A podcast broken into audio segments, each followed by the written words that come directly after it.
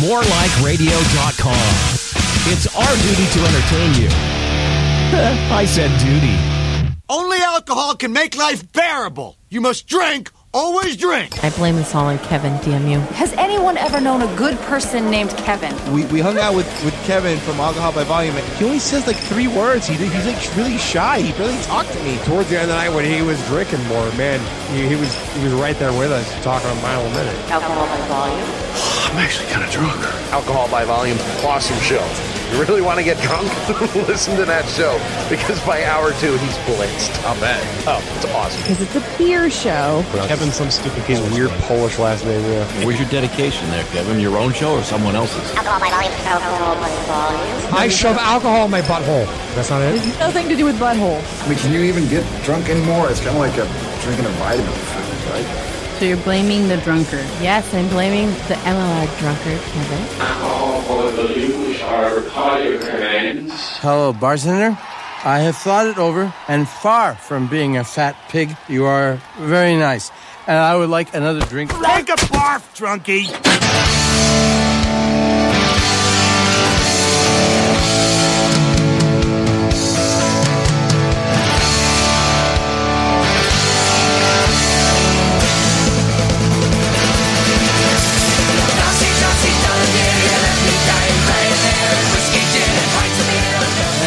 Good evening, everybody. Welcome to Alcohol by Volume. It's Tuesday, February 11th, 2014, and I am a shitload more coherent than I was at the end of last show. Oh, that was a fucking debacle last week. That was one of those shows where I, I genuinely had to go back and listen to segments at the end because I honestly was not sure what I had covered.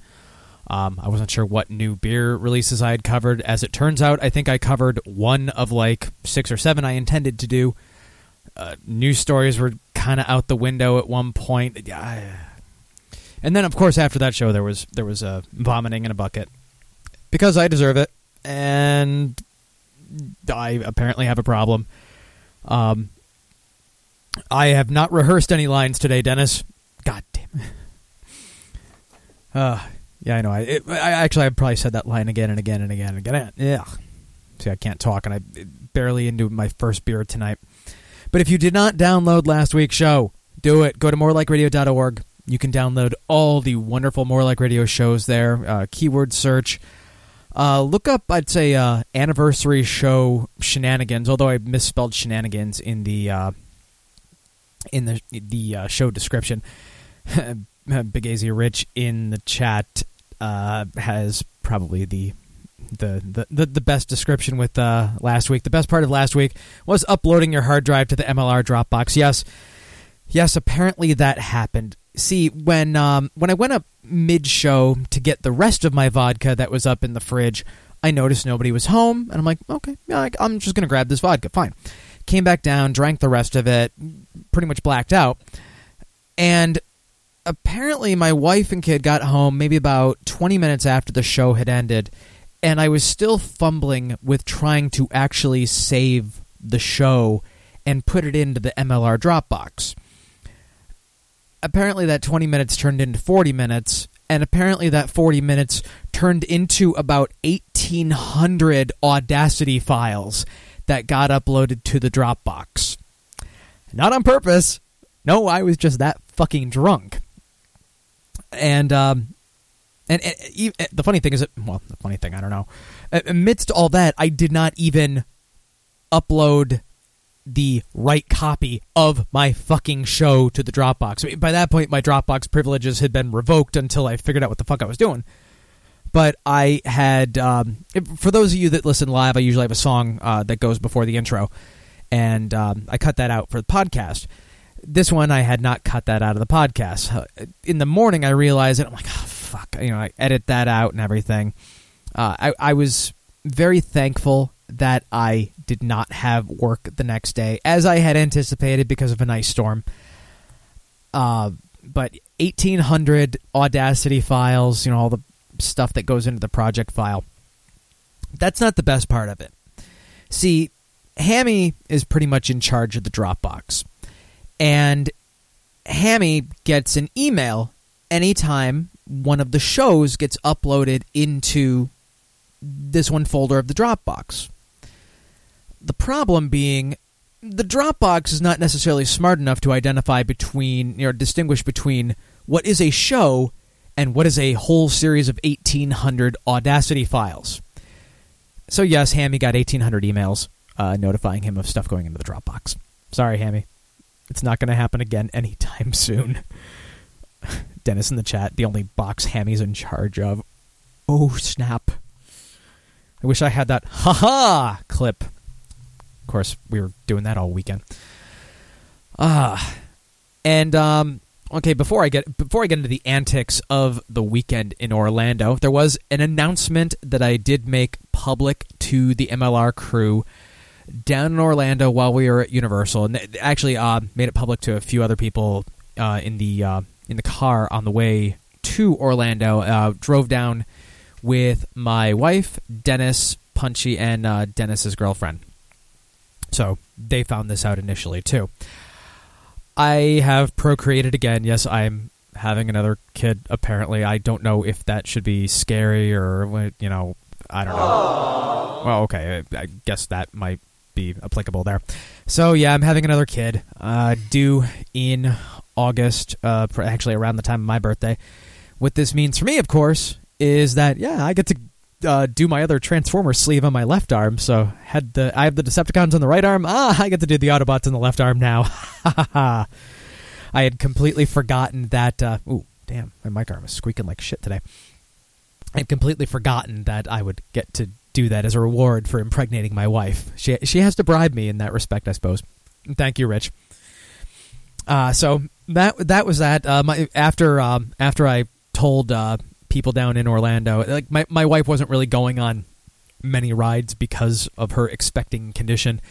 So um, I spilled the beans at one point. I think we were in, I think we were in line for the Simpsons ride or something like that um, at Universal. So after that, she got many hugs and everything, and I, I texted her to warn her, of course, so she wasn't completely. Uh, yeah, eh, eh, okay, yeah. Dennis is right in the chat. You know, I knocked my wife up so I can get another tattoo. Makes sense. Why not? I think I knocked her up the first time so I could get the first tattoos. Yeah, I know. Yeah, we are awful, awful people. Specifically me. So Orlando. Now after after Tuesdays, I, I, felt I felt like shit on Wednesday, understandably. And then of course I had to go out in the driveway and snow blow the entire fucking day. Uh, wasn't as hungover as I thought I would be, but uh, still mild headache in the morning, dehydrated, whatever. So after that, I pretty much swore to myself I was going to behave with my drinking. Yeah, I know, ha ha, very very funny. And not drink until the actual Saturday of Royce and Marie's wedding, which is why we were down in Orlando. And I actually was successful. I I did not have a fucking drop of any kind of alcohol after puking it all up on Tuesday, not until a little bit into cocktail hour on Saturday. So I, I did good with that. Um, and actually behaved with my drinking while I was there, too. I had, let's see, I had two land sharks. The, the, the, bar, the beers they had, it was a Heineken, Heineken Light, Bud Select, Bud Light, and Land Shark. I figured, okay, Land Shark's something different. So I had two land sharks. I had two mojitos, a berry mojito and a regular mojito, and a glass of wine. It was a, a Cabernet Sauvignon. It's a good thing I was not drinking the wine the entire night. It, for some reason, I don't know what it was with this red wine. It had the capability to really knock us on our asses. I know I wasn't the only one knocked back by it. I, Dennis had tried it, and I think um, Mitch had it too. And it was one of those things where we knew that if we had drank more and more of that, we would have just been in real, real trouble. I think part of people behaving themselves more was that it was not a full, full open bar. It was the beer, the wine, and the mojito. So, you know, people weren't just, you know, getting shots of vodka and stuff like that. And everybody was, everybody was, for the most part, pretty well behaved. Um, damn guys. Um, I I actually I actually somehow got subjected to some dancing. Uh, I don't know if I was necessarily dragged onto the dance floor, and uh, welcome to the chat, Red Sox. Uh, because as was observed repeatedly by my wife, I I well, when you look at a dance floor and you see white people dancing, I am very much one of those white people. I, I don't know what to do with my hands. I, I bob my head a lot. I, mean, I think that comes from going to live shows where I'll just, just be sitting there with my hands in my pockets, kind of like nodding my head to the music. I don't know. I, I, I don't fucking dance. I don't fucking dance. But I did dance with Marie at one point. I um, I think we, we made a Mersh sandwich. Uh, fuck, I, I, danced with uh, Mitch to Sweet Caroline. I, if I remember correctly, I think Sherry may actually have video of that somewhere. I have a feeling she may post it at some point. If not video, at least has some still photos of that. Um, Ryan had an amazing best man speech. Uh, I, am sure that will be heard, if not on Dutch and Royce tonight. Uh, and Royce and Marie are actually in Colorado with Dutch and Kelly, so they are doing their show tonight. If not on Dutch and Royce tonight, definitely I'd say on Hippo Juice. Um, but they're, they're, they're getting they're getting priority on on those clips. It, Ryan did a good job with that. Um, it, Tiffany's maid of honor speech. Um, I admit I even got a little bit misty eyed um, see, Dennis doesn't want videos of anyone's dancing. Oh, there will be videos of people's dancing. In fact, uh, I, I, have I have a little. I, I know I have some video of Marianne dancing. I don't even know if she realizes that I have video of her dancing. Um, I actually might have video of her dancing with you, Dennis. I'm not sure, but I don't know. I, I can hold it for ransom now. I'm always accepting money. Uh, you know, twenties, fifties, hundreds. I'm not going to complain. I'm, I'm, I'm not choosy with that. But even though, even uh, God damn it, I don't know. Can you guys actually hear? Let me see. Let me look on the waveform here. Eh, I guess it comes up a little bit. I I, I gotta grease up this uh, my arm a little bit. Anyway, uh, with with that many, we've said it about ourselves. With that many shitheads in one room, it still it managed to be an amazing time. So, congratulations to Royce and Murray. I've said it a million times already, but I'll say it again. Fantastic wedding, fantastic reception, great time. Then on Sunday, a bunch of us went to Universal. Uh, I'm trying to remember who all was in the group for that. Uh, okay, uh, me, my wife, uh, Mitch, Sherry, Royce and Marie showed up. Um, let's see. Uh, uh, Tiffany and uh, uh, Dr. B. Uh, Hammy, of course. Punchy. Uh, damn it. I feel. Uh, Sean was there. Sean. Fucking loved Sean. Sean was Sean was great. Um, son of a bitch. Damn it, Rich. The, the, the one the one time you listen and I say something like that about uh, well the mic arm and grease, and I'm not going to go further into that. Um, I think that I think that was our whole group, but uh, we uh, spent we spent a good amount of time in the in the Simpsons area of the park. God damn this fucking mic arm. Ugh, I gotta get some WD forty later. Uh, spent a good portion of the, the time in the Simpsons Park. Went to Moe's Tavern. I got to try uh, the Duff and Duff Light. I know Punchy had a Flaming Moe, which is non-alcoholic, but still looked pretty cool. Uh, they do like a dry ice kind of thing in the bottom of the cup. Hey. Oh yeah, Marianne and Rob too. Did I not say Marianne and Rob? Jesus Christ, what is wrong with me? Hi, Marianne. See, I was trying to think of too many people. Um, but there there are pictures uh, online of us at Moe's Tavern. I don't know if they're in the Friends of MLR group, but they're they're definitely out there. Uh, so I got to try two of the Duffs. Actually, really good. They're made by Florida Beer Company, which is a craft brewer down in Florida. Uh, the regular Duff was better than the Duff Light, but both were still pretty good. I did not have any food from like Krusty Burger or anything like that. The general consensus on the Krusty Burger was meh. But I did have a taco from the uh, Bumblebee taco truck. You know, the guy in the Bumblebee suit. Those were actually pretty good, reasonably priced. So, uh, good, good pairing with the beer, I guess you could say. Um, So we did all that Simpson stuff. I'm I'm amazed that I did not spend a lot on souvenirs. I mean, I, I did not buy a single shirt. I uh uh oh oh yeah. You know what? Crap. I'm seeing my connection going somewhere. Hold on. Do I have uTorrent open? I think I do. Uh I can see. I uh, I may have to reconnect here. Let's see. Hold on. Okay. You know what? Uh, duh, duh, duh. yeah. Some something's on with my connection. I may have to. Uh, okay, disconnected, reconnecting. I'll let that uh, do what it's going to do, but I'll talk a bit for now here. Hold on. Reconnecting. Of course. The, it, at least I'm sober for this one. Okay, now I'm connected again. I think. You guys hear me now? Please. Doesn't actually tell me the transfer rate. Just says connected. Um. Oh, I'm not getting any peak level on Edcast. Ah, son of a bitch. I have no idea what's going on with it. Garg. Hold on. See, yeah, live radio. That's what happens. Keeps disconnecting. I don't know what the hell's going on. Um, I don't know if somebody wants to. Um, I don't know. Maybe mention something to. Yeah, I'm getting like an 8K transfer rate on Edcast, and then it's just going to disconnect. Um, I don't know if anybody wants to let Mitch know that I'm apparently having problems with the server. I mean, it looks like my, my internet's fine here. I mean, I'm getting full, beautiful signal, so I don't know what the fuck the problem is. Uh, let me close everything else. I, I, I don't have anything fucking open. I don't know what the hell's going on here. Connecting, connecting. Now I see a peak meter.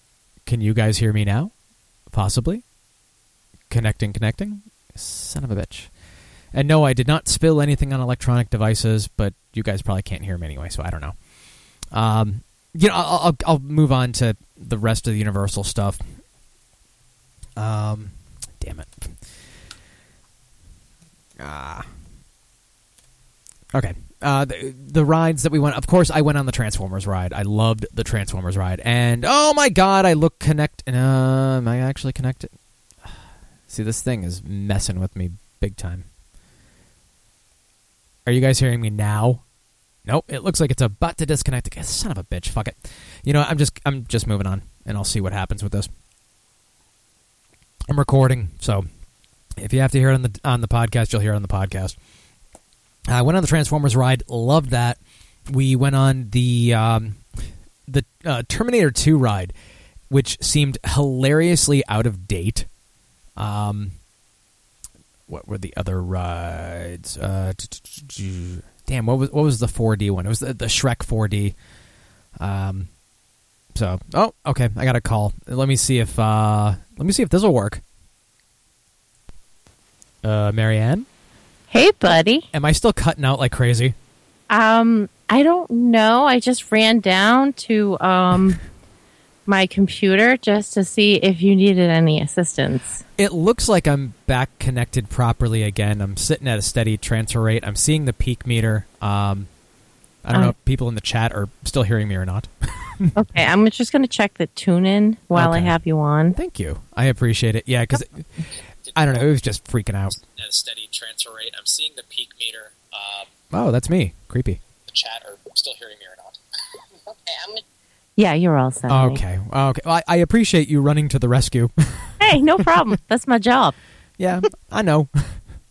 All right, well, have a great rest of the show. I'm going to go listen. Okay. Thanks, Marianne. Bye bye.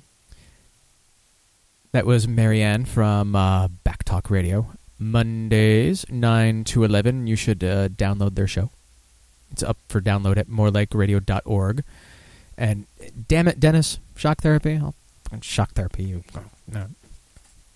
You can tell my comebacks are shit. I mean, you you knew that after being in a car with me for almost 20 hours, right? Okay, the rides, the rides. The Transformers ride, I fucking love that. That was that was my thing there. And the only souvenir I bought was an exclusive Transformer from the ride. So uh, that that was a awesome time. I I think it was. I think I went to Universal when I was out in Orlando, maybe twelve years ago or something. So, but a lot of the stuff has changed there. A lot cooler. Then that evening, we uh, a bunch of us went to World of Beer. I know uh, Royce and Marie have mentioned it on one of their shows at some point. The place had what was it like? I, I, like fifty taps or something. An amazing amount of bottled beer. So we actually got to watch Walking Dead there, or well, sort of watch Walking Dead. Uh, I, I'm gonna end up watching it again, but you know, mainly for the Michonne parts because Carl's a little pussy. Eh. But we watched Walking Dead and drank a decent amount of stuff. I actually I drank more that Sunday between Universal and World of Beer than I did at the wedding. I don't know how I managed that. But I had uh, Sam Adams Rebel IPA, which I actually did like. Uh, Mitch and um, let's see, yeah, I had um, I gave a taste of the Rebel IPA to Marianne and to Mitch, and both of them were kind of meh. So they're they're not they're not into the IPAs yet. I'm still very very mild with them, very mild. But there are two other drinks I had there that I really want to try and replicate at home. Mitch actually got this first one too and liked it. They called it a black and blue. What it was, yet half of the glass is a blueberry ale, and then you float Guinness on the top of it tasted like a blueberry muffin, was delicious. You had that nice separation in the glass with the dark Guinness at the top, the light blueberry ale at the bottom. Really, really good. I tried another combination there called a black velvet, which was similar to the black and blue, except instead of a blueberry ale on the bottom, they actually used a cider.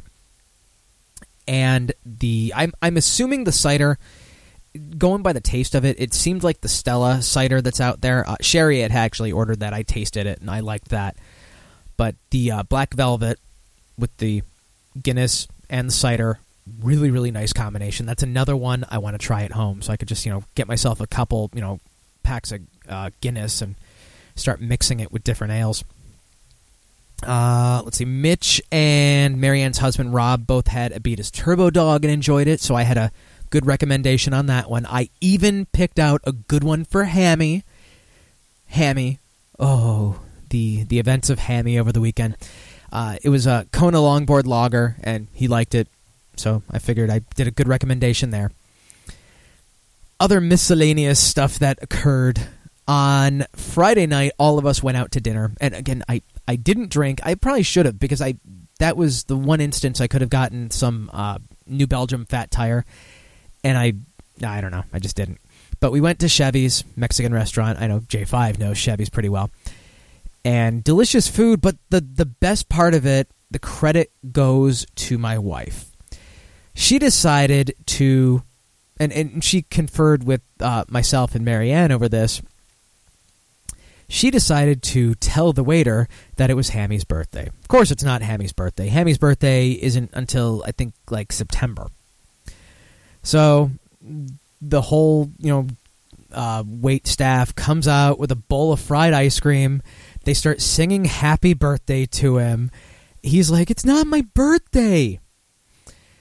But then it continued from there. There was a, a live singer right near our table playing guitar. And as he was playing, he wanted to know because he saw a bunch of different birthdays come out and he wanted to know everybody who had a birthday there and of course point out Hammy, and he asks for his name, and Marianne says Hammy, and he's like, wait, what? It's Hammy. He's like, Hammy? Yeah, Hammy. Okay, uh, happy birthday, Hammy. I guess you really like bacon. That that was just it. It didn't really get better from that point. Of course, it, the rest of the weekend we're making sure to wish Hammy happy birthday and. he wants to kill my wife now, which is funny. Um, let's see. Oh, also another another wonderful Hammy thing from the weekend. Uh, Hammy's car, his rental car versus the car that we got. Hammy got a uh, a Mustang convertible, and it uh, actually rained most of the time we were there. Meanwhile, we had a um, Uh, Challenger, which was fucking badass, and I want one of those cars now. But I guess that's I guess that's not necessarily a good car for kids, you know, putting a car seat in the back. It doesn't quite work. But I loved driving that damn thing. So it, the the whole weekend was amazing. I, I loved hanging out with the MLR crew. I think Mitch is one of my favorite people now. I I got along very well with Mitch. I got along very well with everybody. Everybody got along well with my wife, so I was very happy with that too. But good weekend, and I did not make an ass out of myself by drinking too much. I did not even buy any beer to bring back home. That surprised me. But to be fair, I only went to uh, one uh, Total Wine location. I didn't even go to an ABC.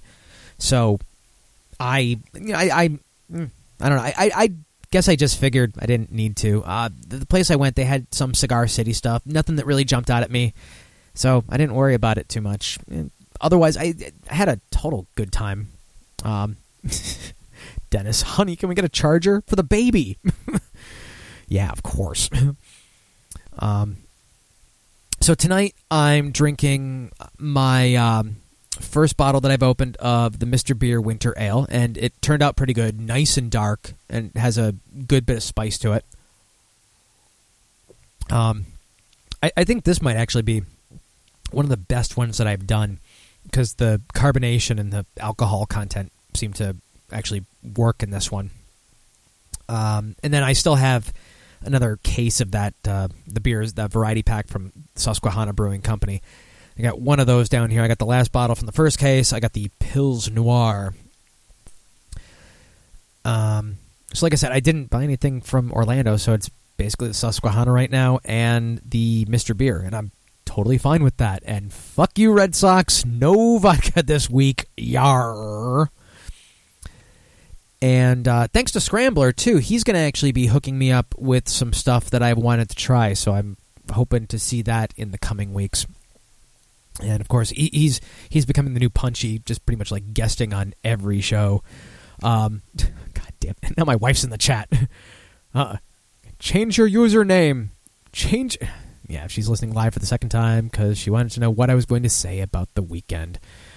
Yeah, yeah, Alan, I'm I'm I'm done with vodka. I am so done with vodka. I don't I don't think I have any vodka left, thank God. Ugh. No, not absinthe night, Dennis. Oi. I'm I'm I'm drinking in moderation again. I'm drinking on show nights and maybe on weekends. Ugh, I I need to give my liver a break.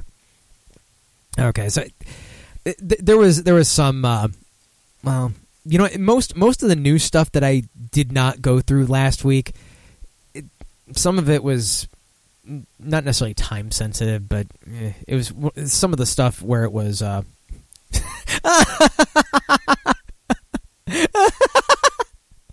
it is a shame that the nicknames don't have enough characters because my wife just tried to turn her name in the chat into Happy Birthday Hammy.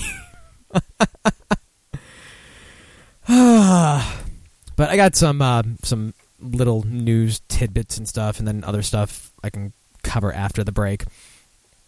Um, this one I thought was really weird. It's an old uh, old regulation in Maine that prohibits posting of ABV content in bars, which means in Maine there's there's a state regulation that you can't post it on a signboard, on a menu. You can only have it on the bottles. That's it which is kind of silly at a bar. Um, take a drink here. I don't think I drank enough water today. So uh, I got this from the Morning Sentinel. State alcohol regulators. Ugh, try that again. State alcohol regulators are attempting to craft a new policy that would allow bars, restaurants, and brew pubs in Maine to continue listing the alcohol content of beers they serve without violating state and federal rules that prohibit the advertising of high potency brews. Now, apparently, this law has been in effect since 1937. And um, let's see. Uh, while forbidden under Maine law since 1937, the posting of the alcohol content is standard practice at many establishments serving craft beers, which vary widely in alcohol content. Most bars I've gone to that do serve craft beers, you see the alcohol content. When we were at World of Beer, they had the alcohol content on the menu for the stuff. ah, okay. Uh, now Marianne changed hers to Happy Birthday Bacon. Oh, Jesus. Poor Hammy. Oh, poor, poor Hammy on the next episode of Brain Stew. Jesus. So let's see. Um, yeah, there was more. In, they were talking about how they would get around this law kind of by using some antiquated terms such as full strength, high test, and pre war strength. But that actually, I guess those got abolished over time too, and you know somehow couldn't be used legally. Um, but legislators are working. There's a bill submitted by uh, Representative, uh, let's see, Louis Lucchini. It's yet to be considered. Once a draft is written, it could take months to pass. But Lucchini said he would urge alcohol regulators to act sooner. And you got to think this is actually probably a good idea, considering the, the range that craft beers can vary in their alcohol content. You're going to have a more educated consumer there if you have someone that goes into a bar is not familiar with the alcohol content of a certain craft beer, they get one and you know it ends up being like a 12 percenter, and then they get another one. Okay, you've just potentially made a dangerous situation. Whereas if somebody maybe it's almost it's similar to like calorie counts on menus. Yeah, you can get that you know 1500 calorie burger or oh you know what um i could get you know this you know little 500 calorie appetizer and then you know have a 700 calorie dinner. It, you know, vary up your alcohol content so you're not just completely getting wasted on one beer kind of thing. I I don't see why they would not want to do this, but we've seen all sorts of old weird alcohol laws that are still in place. I mean, look at look at the growler law problem they had going in Florida. They have one going on in California right now that a little more minor um, with that one, I think it's they passed legislation so brew pubs and breweries and everything can fill growlers that are growlers from other establishments. I think previously they had to put a sticker of that establishment over it or something like that. It, it was it was a bizarre set of laws. Pennsylvania's laws. So it's just another antiquated law that they got to pull off the books, and hopefully they will. Um, and then uh, more craft beer news here, and a, a, beer that I mentioned just a little bit ago.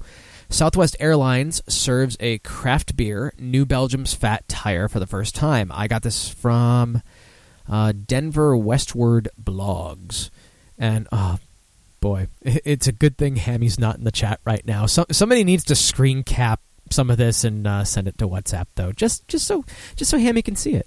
I think he'd appreciate it. And everybody, you know what? Everybody that's listening to, you know, maybe I don't know, you know, you should you should message Hammy on Twitter. I mean, he's you know uh, at Brainstew Hammy, or if you you know him on Facebook, message him on there and just you know wish him a happy birthday. Be sure to do that. I'm sure he'll appreciate it. So Southwest Air, Southwest Airlines is serving Fat Tire on their flights.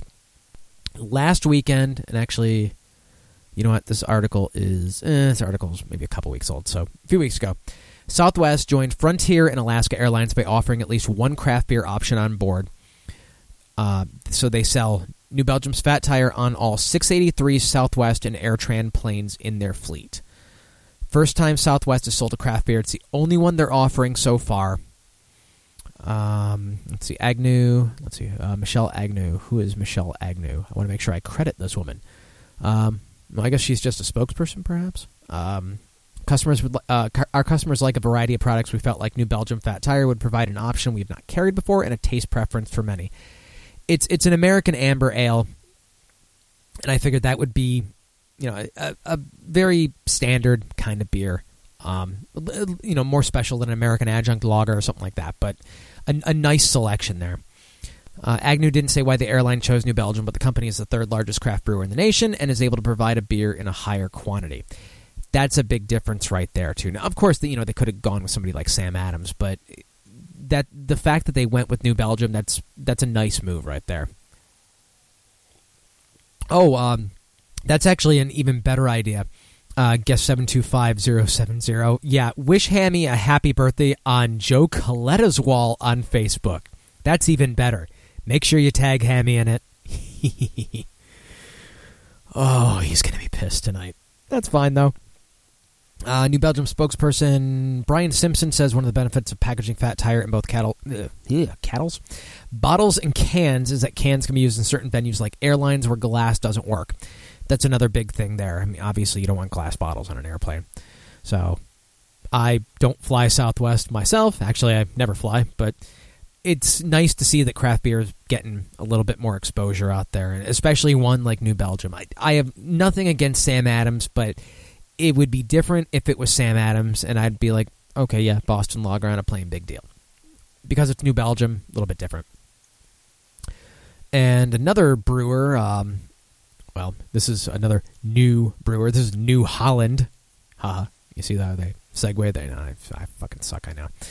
They're currently working on a packaging facelift for their products, and I think this is relevant because whenever I'm in a store, I, I pretty much know what the New Holland packaging is going to look like.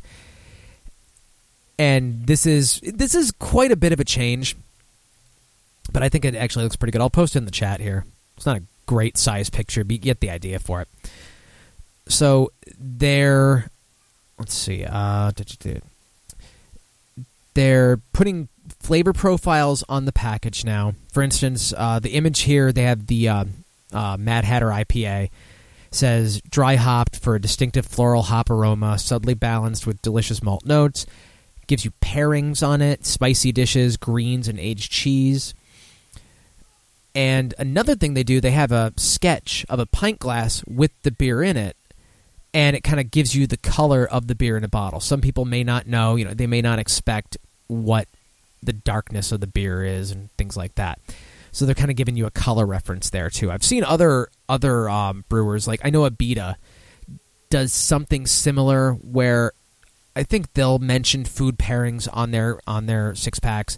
They'll mention um, coloration on their six packs. I think they also usually have IBUs on there too, but I'm not 100% sure. Um, let's see. Da, da, da, yeah, it, they, it's it's it's a nice classy look. You see like kind of um like it's like a wood grain background. They, they said they tried to stay away from glow in the dark neon ink and stuff like that. They didn't want it too flashy. It looks very classy. I like it, and I'm glad I saw this article because if I was looking for New Holland stuff, I would not have recognized it at first. So pretty cool there. So check that out. And then this was apparently a big story last week that I had no idea had actually happened. I have no clue how I missed this well, okay, Tuesday I know how I missed it. Wednesday I was in recovery. Um, Thursday I was working, and oh yeah, and then I was on the road. So I guess that does explain how I missed it. So, if. but this story broke on last Wednesday. Anheuser Busch, and this is from Beer Pulse. Anheuser Busch announced it has agreed to purchase Blue Point Brewing Company, one of the nation's top craft brewers with more than 40 beers and sales concentrated along the East Coast, in a move that will bring additional resources to Blue Point's operations, allowing it to meet growing consumer demand for its award winning brands. Now, of course, people are probably going to compare this immediately to Goose Island, saying, oh, here's another craft brewer that Anheuser-Busch is picking up. Are they going to fuck them up?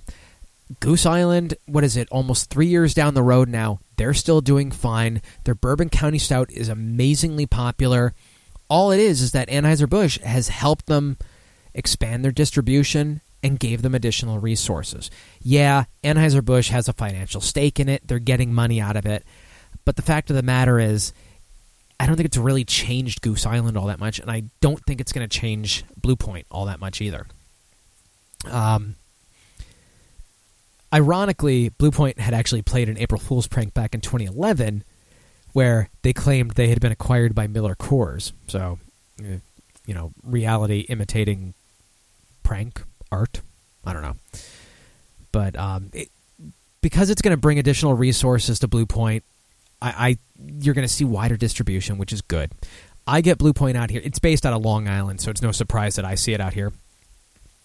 Um, I have started to see more Goose Island, for instance, since they got acquired, although still not quite as much as I would like. I never Never see the Bourbon County Stout out here. But uh, Blue Point's got some really good stuff. Um, in fact, let's see. Um, the Toasted Lager tends to be pretty good. That was actually one that they had at the uh, City and Colour show that I went to in Central Park last year. So, ah, so Blue Point has been acquired, and um, I I haven't really kept tabs on the message boards and stuff with this. I, I I didn't even look in the comments on Reddit whenever this article was posted because I pretty much I think I'd be able to gauge the reaction of people freaking out. Like, uh, they're not craft anymore. I'm never to drink them again. Nothing's changed with their beer. They've just got somebody, you know, it, it's almost like they've got an investor that can help them just get better at this point. Anheuser-Busch, I don't think they're going to stifle them creati- creatively, but people are going to think what people are going to want to think. Um, okay, you know what? Okay, Big AZ Rich does have a point here. They bought Rolling Rock, moved production to St. Louis, and now they're the same price point as Natty Ice. Now, if they did something like that where they move production of it, I mean, Goose Island, for instance, is still based out of Chicago, and they're you know it, it's pretty the same brewmasters and everything. They're they're still doing the same thing they were doing before. As long as Blue Point stays intact as it is, as long as they stay primarily in Long Island and stuff like that, I think they'll be okay. If it's a case where they move production, clean house, stuff like that, then they're going to have problems. And I mean, I think you you see that with a lot of businesses where you know a, a takeover and they clean house, and suddenly the, the, company isn't even the same as it was anymore. You see that with um, especially techno- technological properties that get bought out. Um, a lot of the time, you'll see the quality of a product degrade because you know, oh, you know, it was a financial thing. They bought it, and now they can't be bothered with it. Um, let's see. I think I can do. Yeah, I can do at least two more of these. I know this one actually got mentioned on Back Talk Radio last night. As I said, uh, Mondays nine to eleven on MLR. Uh, Canadian Olympic beer fridge. If I recall correctly, this concept isn't actually a new thing because I think I reported on this a while back.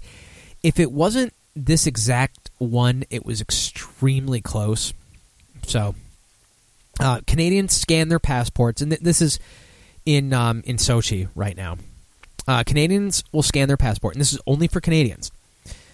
The fridge will give them some Molson Canadian, and as I said, if I recall correctly, these fridges were spotted in various locations in Europe previously. Um, last year, maybe even as far back as 2012. I don't know. Maybe it was kind of a pilot program for the Olympics. Maybe it was just Molson Canadian kind of viral marketing in Europe. In any case, they've got these machines in um, the Olympic Village now. Uh, and actually, there's a image here of it. Let me see if I can actually post this into the chat. And no problem, Marianne. I will. Well, I, I was gonna. I was gonna say something bad. I'll always plug your show. Ha ha ha. Um, but here's an image of the beer cooler. So you scan your passport, it reads it, and you're able to open it up and get yourself a nice cold I'm not sure if it's a can or a bottle of Molson Canadian. So this was um, a photographer for CBS known on Twitter as at side CG. They tweeted the picture of the beer fridge. So pretty neat idea there. Um, I, I, you know, leave leave it to Canada to have something neat like this relating to beer. I think maybe Americans are a little bit too, I don't know, not not stuffy. That's not the word I want. We get too sensitive over alcohol, and if you know, like, oh, you know, you're you're promoting alcoholism among our, you know, our, among our young athletes and everything. So obviously, an American beer company is not going to do something like this. But that's why Canada's pretty cool. God damn it, butt monkey! Urgh. I had this bookmarked before that, but nah, we all steal our material from each other. I, I, I think it's cool though. I'm not going to get into it. and okay, uh, speaking speaking of uh, some more kind of cheapish beer, th- this was one that I uh, picked up today. It happened. Let's see, this was posted four days ago. most of the time when you hear about these beer heists, the people end up getting found out pretty quickly. Well, this one, this is an unsolved beer heist in Chelsea. Got this from DNA Info New York. Thief swipes yes, thief swipes beer truck while driver makes Chelsea delivery, police say. A thirsty thief. no, he was a fucking drunk. He wasn't thirsty, he was a drunk. Made off with an entire truck of Heineken beer while its driver was making a delivery, police said. According to police, the Heineken truck's 51 year old driver and his partner had parked the truck at the northwest corner of West 27th Street and 11th Avenue to take beer to Pinch Food Design, a catering company at blah, blah, blah, blah, blah. At about 12:45 on Monday, the pair left the green 2005 Freightliner's keys hidden under the driver's seat, but when they returned 10 minutes later, the truck was gone according to the NYPD. Why the hell would you leave your keys in there? You have a truck full of beer. Are you fucking stupid? Uh, the vehicle, owned by Long Island based Demon Trucking, was seen on surveillance cameras heading into the Bronx at about 2 p.m. that day, but has not been seen since. How do you lose a big truck full of Heineken? We have cameras everywhere. The NSA is watching us every fucking second. They can't see a truck up full of beer. Uh, the thief got away with 11 kegs and three, only three, 24 can packs of Heineken, along with three cases of Georgi vodka. Neither Heineken nor Demon Trucking immediately responded to a request for comment. Yeah, because you feel fucking stupid. Um, and the sole comment in the article, I, I agree with uh, Peter R. Mayer. Let us give praise to our creator that it was not a Guinness truck, because that would be a very, very sad thing. Um, you know, I might as well hit break now. I got a few news stories that I can actually get to afterward. A uh, potential cancer cure in um, some booze mixed with something else. Um, th- this seems like the kind of thing you may accidentally mix, and I don't think it would. Uh, I don't think it would be that bad of a problem. But science is uh, trying to figure this out. Um, let's see what else we got here. Craft Beer Alliance CEO says, "Don't bash beer." He's talking about big beer kind of stuff, and that basically we're all just beer. Uh, WikiHow.com teaches your dog how to get you a beer. This could come in handy for some of us. A few lists that I've been holding on to for a while, and then a bunch of new beer releases and reveals. There are some here that I am I am quite excited about, and hoping that they hit my uh, hit my area of the world. But uh, with my luck, they never do. So, okay, I'll be back after this on Alcohol by Volume. Kevin Show. Hey, it's the name of the show. Hey, more like radio, less like crap. Want more alcohol by volume? Because I'm kind of drunk for this. Let's shit nuts. Download past episodes at morelikeradio.org. Join the Facebook group at facebook.com slash group slash alcohol by volume. Like the Facebook page, facebook.com slash MLR alcohol by volume. And follow along on Twitter at MLR underscore alcohol. Oh, I find you're drunk in this fit. Are you unappealing? I am drunk, or I wouldn't be talking to you. The newest episodes of Talk Radio Meltdown air first on More Like Radio. Listen to new episodes every Friday starting at 4 p.m. Eastern at morelikeradio.com. More Like Radio has a lot of great shows, including ours. Talk Radio Meltdown every Friday at 4 p.m. Eastern on More Like Radio. Listen in at morelikeradio.com. Many of us grew up reading the works of Jules Verne and books like Treasure Island, great classic fantasy novels. I love reading fantasy, but most of the fantasy novels released today read like a role playing game. I'm interested in characters and stories when reading fantasy novels, and I found a fantasy novel written with the story and the characters as the focus. The book is titled Daughter of Vengeance, and the author is David Temrick. David Temrick is a self published author who has written several books, and they are all top rated on Amazon. Daughter of Vengeance is a story about a young lady who's thrust into a world of espionage, betrayal, and murder. A survivor at heart, she befriends a master assassin who takes her as his apprentice. After years of training and careful planning, she begins her life as one of the king's many spies. Unknown to her, a plot has slowly been unraveling, which will not only destroy the fragile peace of the kingdom, but could descend the world into chaos and war. Can Michelle rise above the shortcomings and failures of her predecessors and set right the wrongs done centuries before? And will her life be the ultimate price she pays for the sins of others? You'll have to read Daughter of Vengeance by David Temrick to find out. So visit his website, davidtemrick.com, to buy your copy today. David Temrick, T E M R I C K, davidtemrick.com. Daughter of Vengeance is available on Kindle and in paperback. Wednesday night at 11 p.m., tune into More Like Radio for two hours of wrestling talk on Markout Radio with Dark Fox and friends. Fistful of assholes! Excuse me? Fistful of assholes? Really? You want me to say that? Just do the bit. All right, you're such a diva now that you have your own show with guest host Punchy, Greenway, and whoever else shows up on Skype or in Fox's creepy basement studio. The smell of cum and beer doesn't make it creepy. Maybe not, but the fleshlight does. Listen, I have a healthy sexual appetite. Thank you very much. What are the anal beads for? Can you just do the bit? Ugh, fine. Jesus, and you wonder why people get Marianne to do the audio bits. Markout Radio live every Wednesday night from 11 p.m. Eastern on More Like Radio.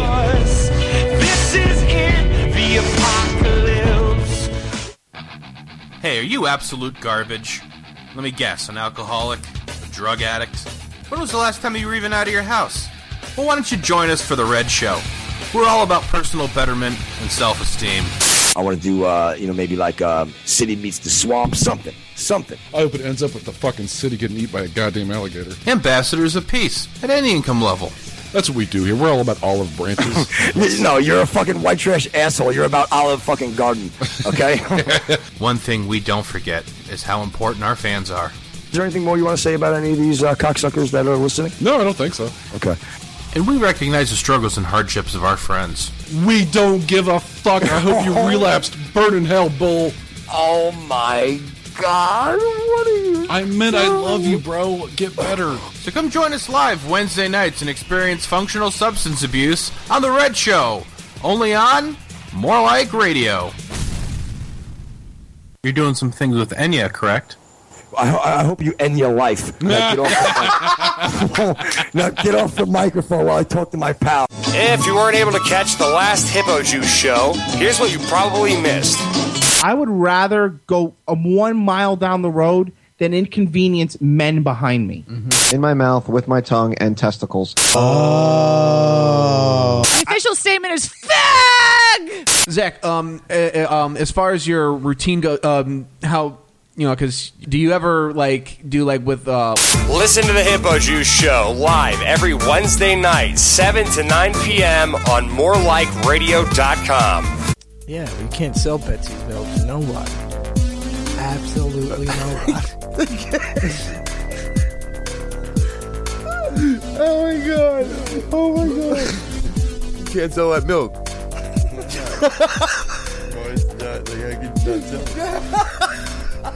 I got pain.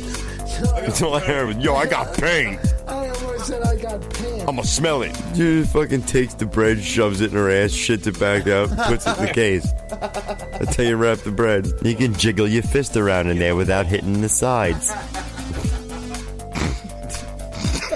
The Orange Room, 9 to 11, Saturday nights on More Like Radio.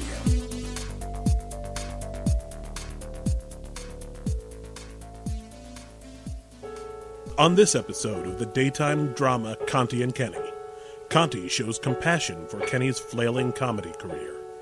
There's, especially in this area where we are, the Northeast, there's 10,000 people that want to be comics that sort of do it here and there.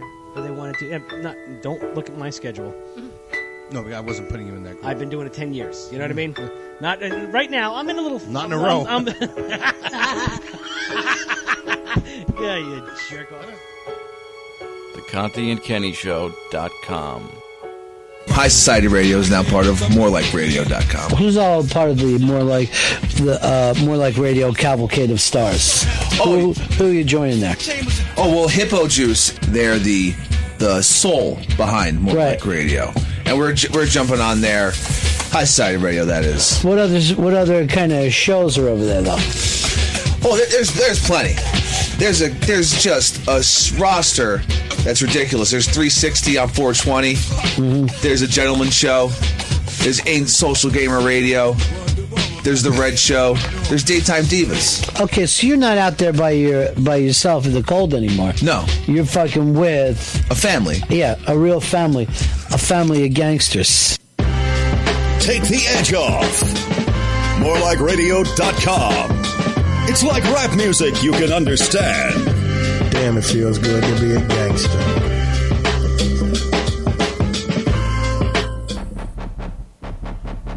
Hey, this is Will from Tattoos and Touchdowns. And Espo, as always. Check us out every Sunday from 10 a.m. to noon exclusively on morelikeradio.com.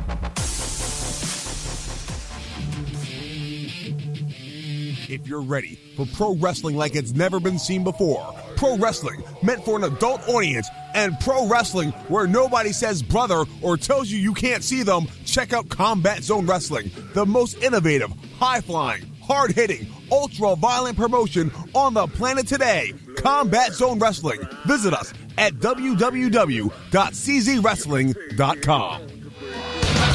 The Elvis and Alfred Show, Thursdays, more like radio.com, 5 to 7. I'm Elvis Cage. I'm Alfred. I'm Jameson, and on the phone, It's Bill. I'm phoning it in.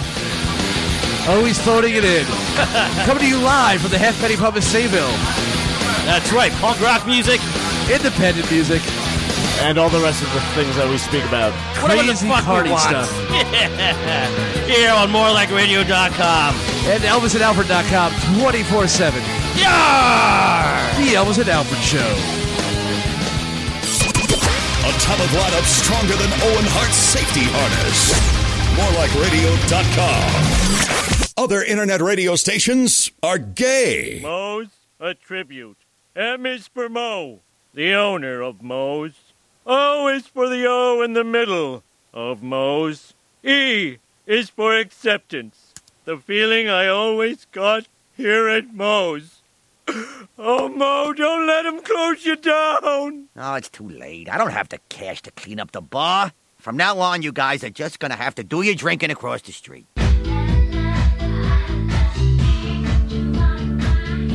Hey, a beer's a beer. I can't go to a gay bar. I'm too fat. It's going down. I'm yelling timber. You better move. You better dance. Let's make a night. You won't remember. I'll be the one. You won't forget. Hour number two of Alcohol by Volume.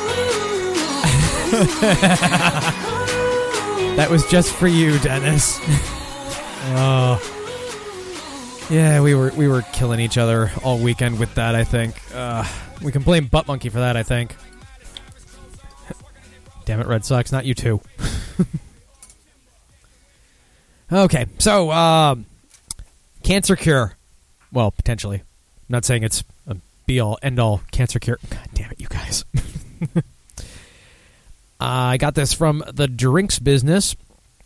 According to a report in the Irish Independent, a compound found in red wine combined with aspirin could kill abnormal cells that lead to cancer.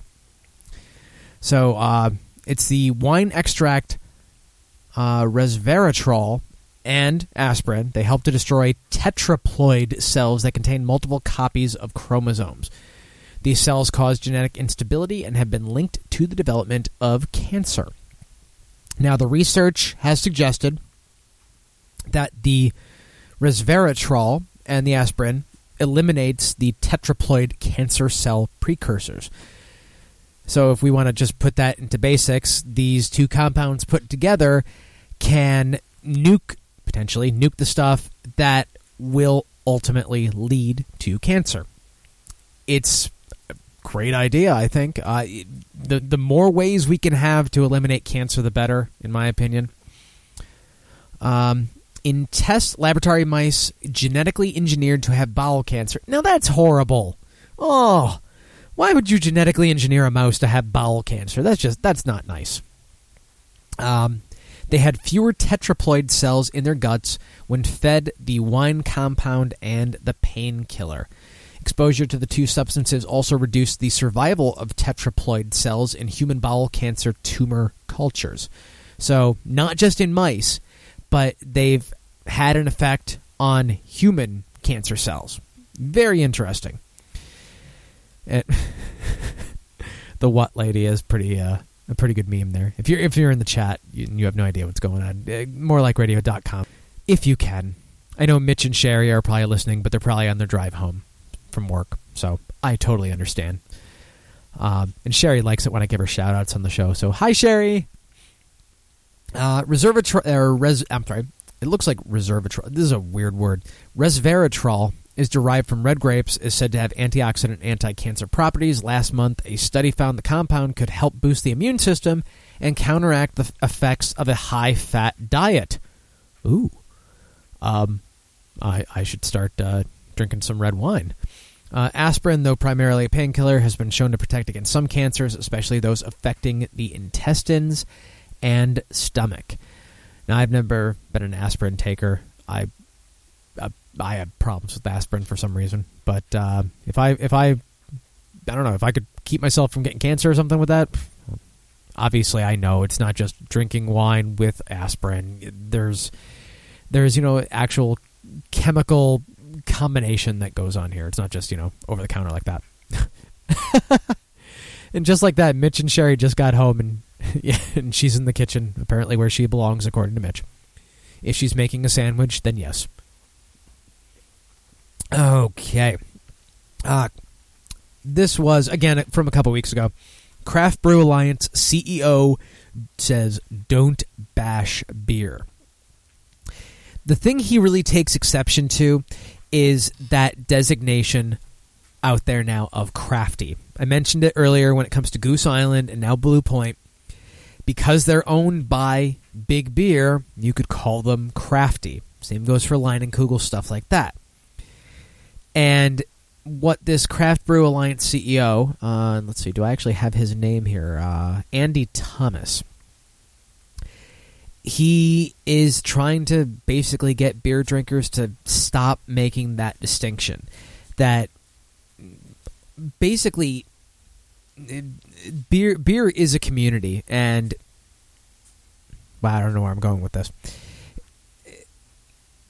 To ba- you know to bash one beer for you know being owned by a certain company makes no more sense than bashing another beer for being owned by another company.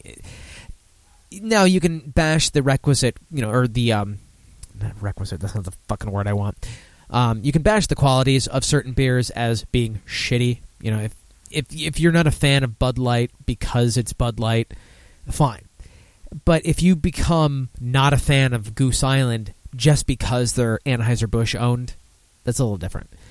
Um, so he uh, took the stage in front of 300 beer industry professionals, saying he intended to quote go back to when we were younger and weren't afraid to speak our minds.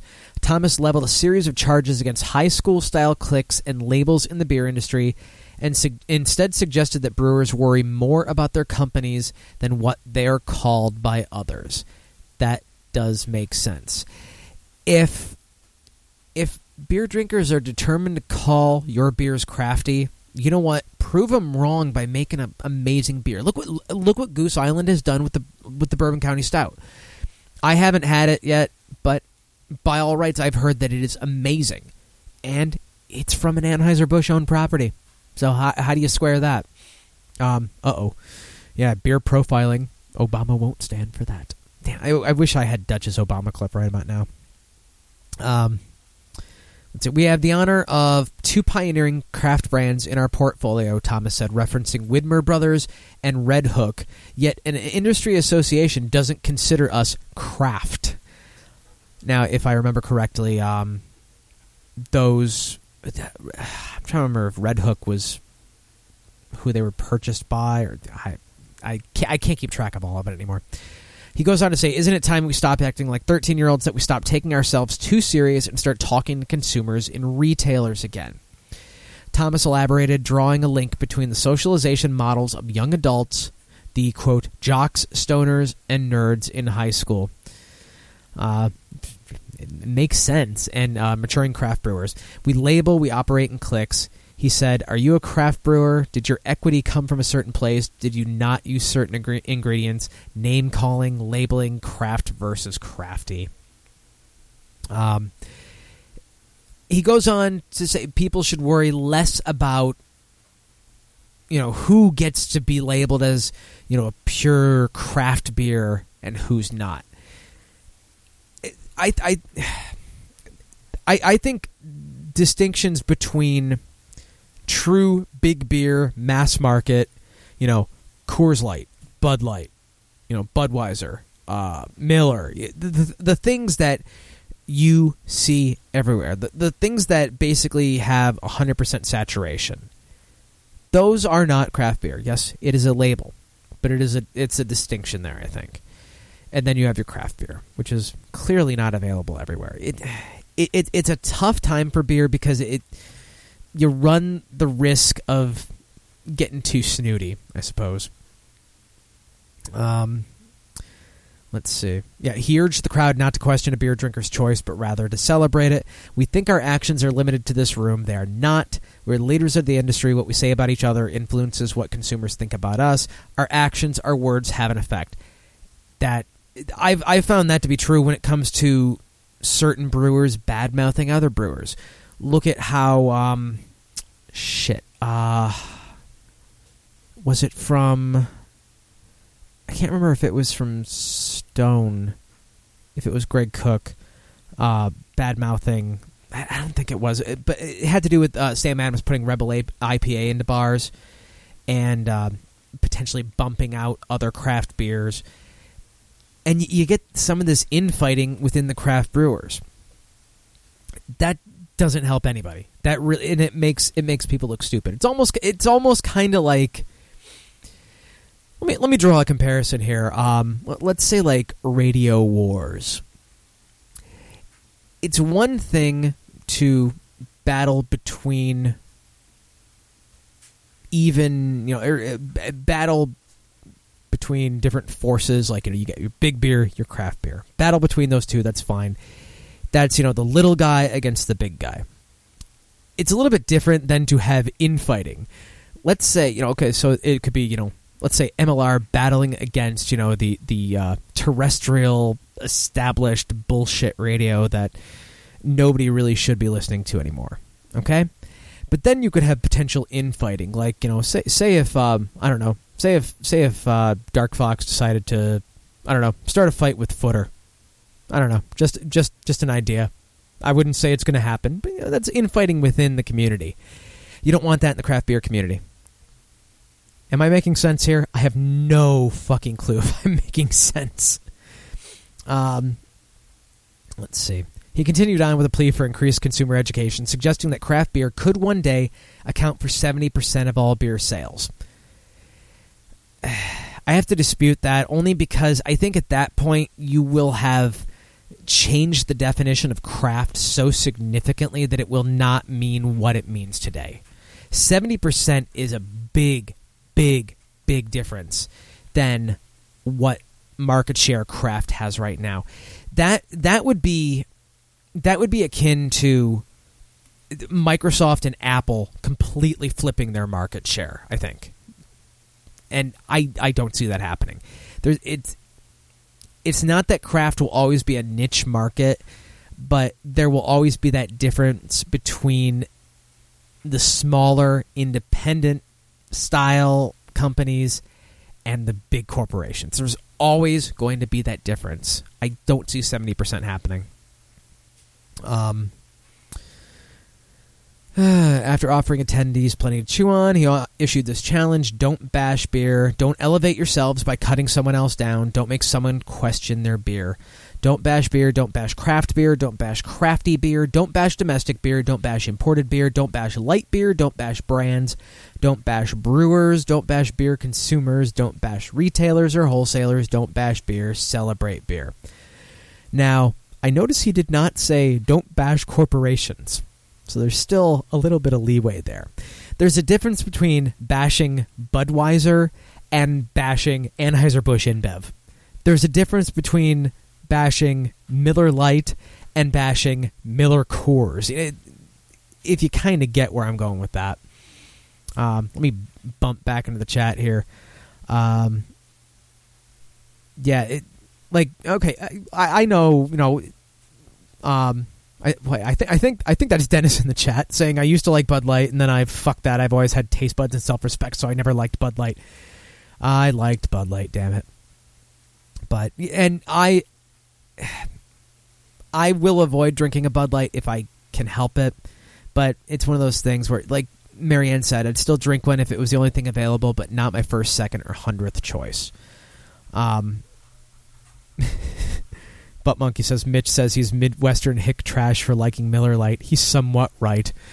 I would take Miller Lite over or um, Bud Light over Miller Lite. I've never really been a fan of Miller, and um, oh, Schlitz, Schlitz. Marianne post a Schlitz shirt.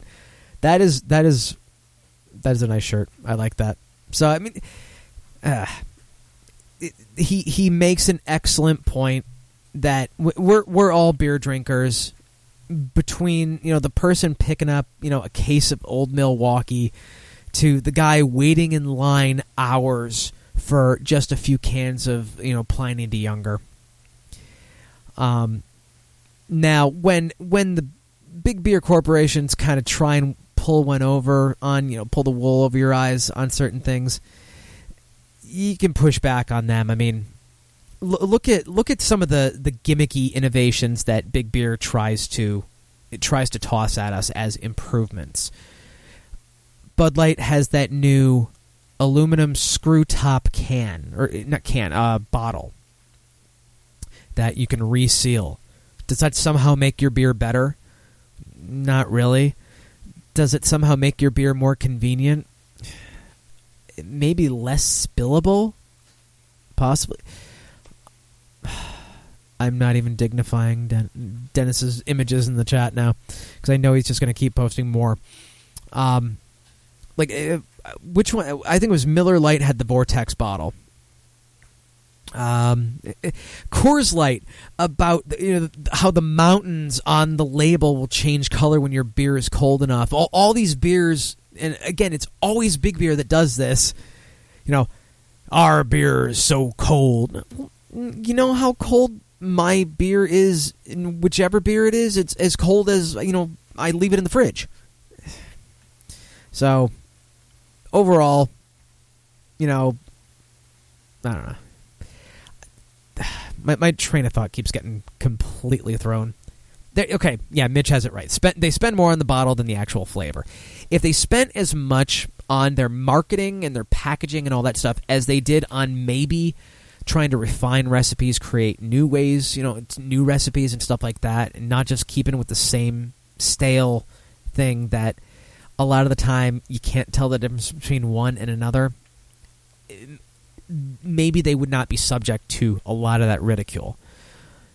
People out there genuinely enjoy it. Some of us that are more, you know, craft beer drinkers, we could say that you know, we could say they're maybe uneducated, they may not know better than, you know, but if if if someone likes Miller Lite and enjoys it, I'm not going to begrudge them. It's cheap, and if they like the way it tastes and it gives them a good buzz, more power to you. Me, eh, not for me. But we are all beer drinkers. That's what it comes down to. I should have had some patriotic music going in the background, shouldn't I? Fuck that up. Got this from wikihow.com. I would love to teach my dog to do this. Yes, it's how to teach your dog to get a beer. Sadly, I don't think my dog would be obedient enough to do this. So they did this in, let's see, overall, four parts. The first part is actually teaching your dog how to open the fridge for the beer. And, and, they're not joking around with this. They're, they're using this as an actual training thing to train your dog to get your beer. Uh, tie a rope or a towel to the door of your fridge, or if you have a tug toy that your dog likes, this would work as well. You can also wrap a treat inside the towel to make it more enticing.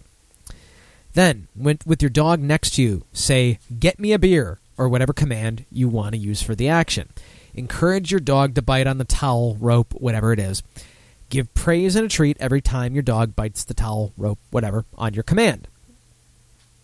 Next, say, Get me a beer, and encourage your dog to pull on the towel, rope, whatever. Give praise and a treat every time your dog pulls the fridge open. Yes. Now, part two grabbing the beer. Important put the beer can on the lowest shelf of the fridge so your dog can reach it. It also helps to clear out any stuff around it. You know, you don't want your dog climbing through the fridge and knocking everything else over. This is an interesting suggestion, and I see bad things happening with this, but maybe it's because my dog is weird with things. Empty a beer can and play fetch with it. If necessary, wrap something around the can so the dog can grab it more easily. I could see a dog with good fangs just puncturing a beer can. It, you know, obviously, if it's empty, it's not a big deal. But it's a full one. Well, suddenly your dog is shotgunning a beer. Uh, put something against the fridge door so that it stays open without you having to hold it. Uh, near the fridge, point to the beer can and tell your dog to fetch. If your dog doesn't understand as you give the command, pick up the beer and place it in the dog's mouth. I, I gotta post this image in the chat just because it's funny. This dog looks so happy with this beer. uh, give your dog praise. Give the drop command so that she drops the can into your hand.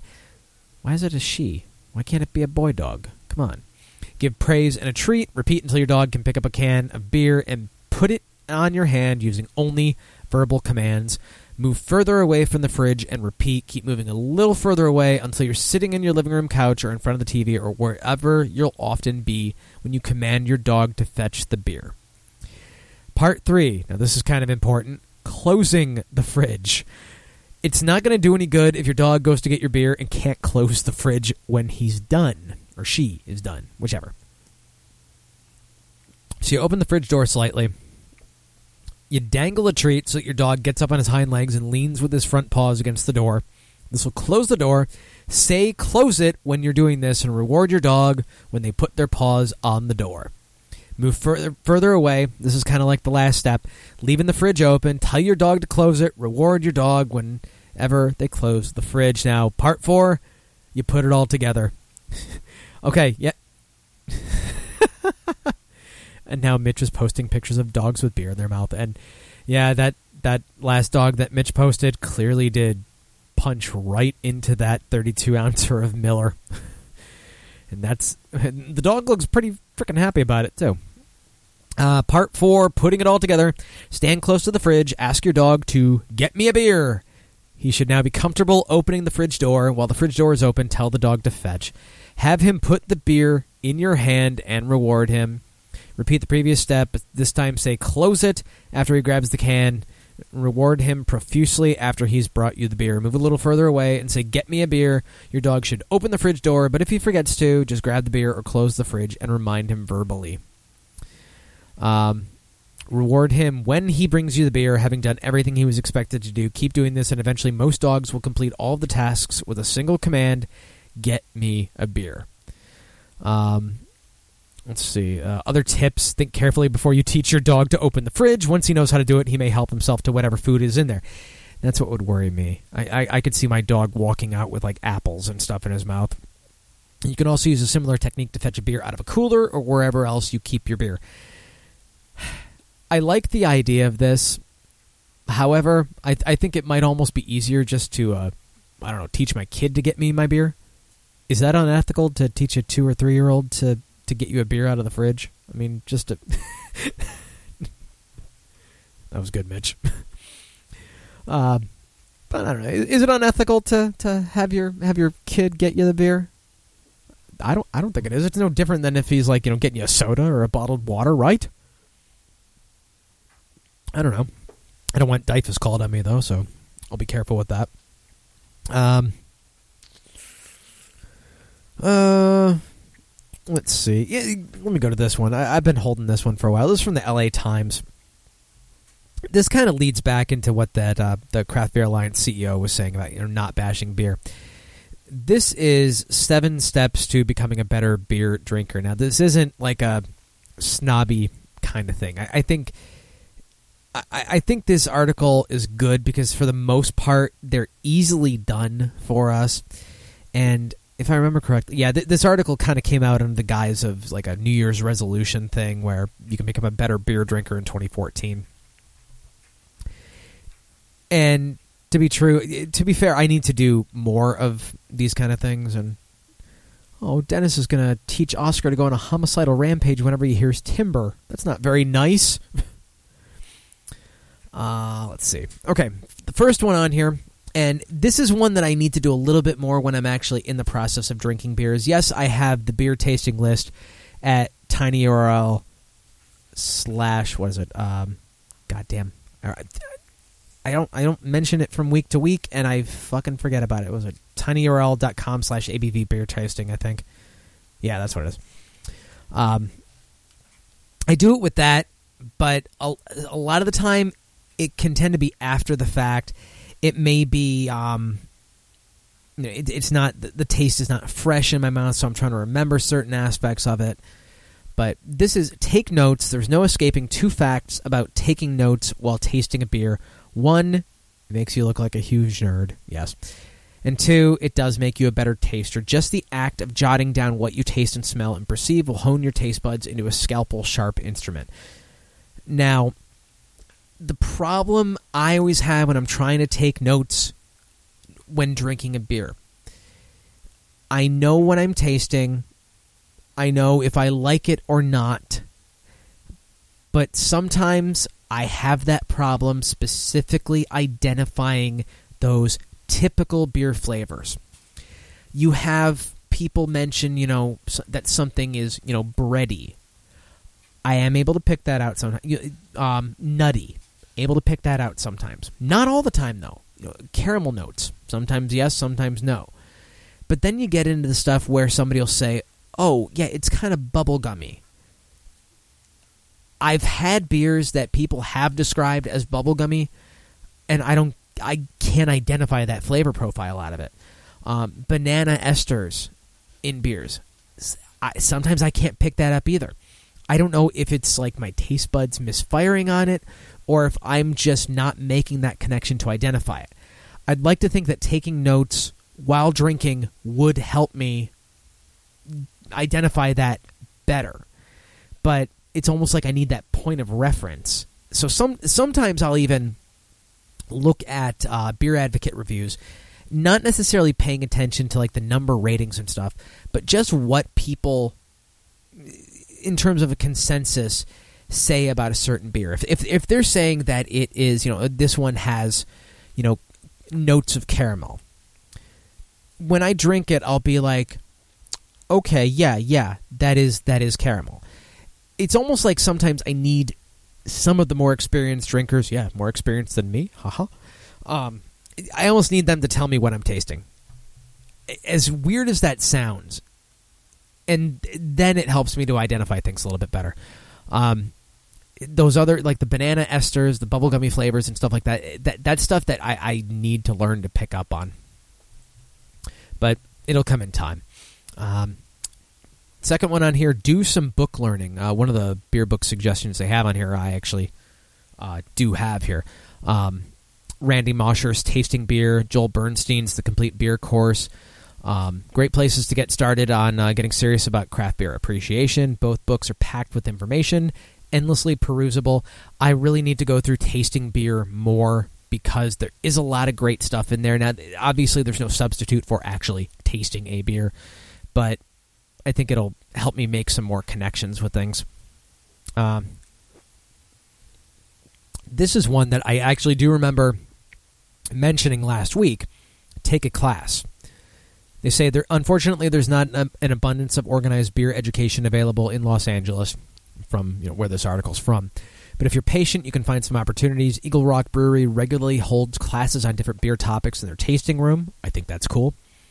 If you're a woman, the monthly Women's Beer Forums hosted by brewery co owner Ting Su is one of the best ways to learn the ins and outs of craft beer. And from what I've seen, there there are more more and more women's craft beer groups popping up out there, which um, it's amazing that you can you know talk all about craft beer and not be in the kitchen, but eh, you know wh- whatever works for you, I guess. Um, next one, discover new styles. Craft beer is so much more than wheat beers and IPAs, and there's a flavorful style for every pu- uh, predilection. This is another problem that I have because I tend to stick with the same styles. That's why I've been slowly, slowly branching off into the IPAs and trying to, you know, get those new styles into my face.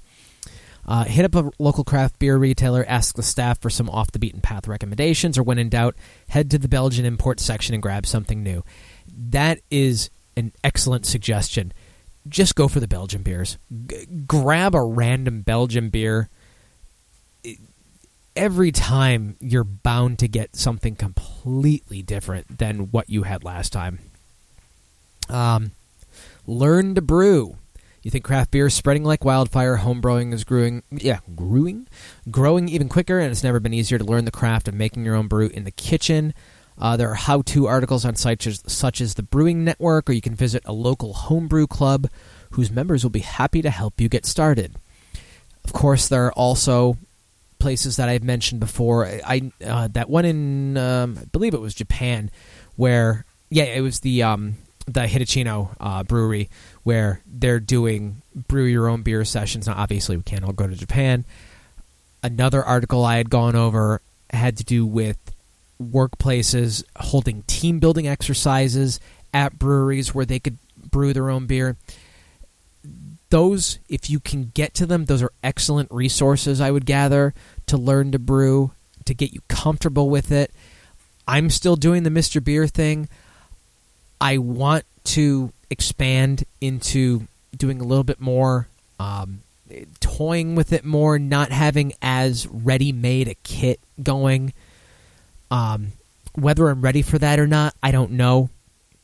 But you know, the, you know, if the money's there and I have the confidence to do it, you know, um, and, and and like I said, those you know the how-to articles, Brewing Network, local homebrew clubs, you know, a lot of resources to to get you going in it.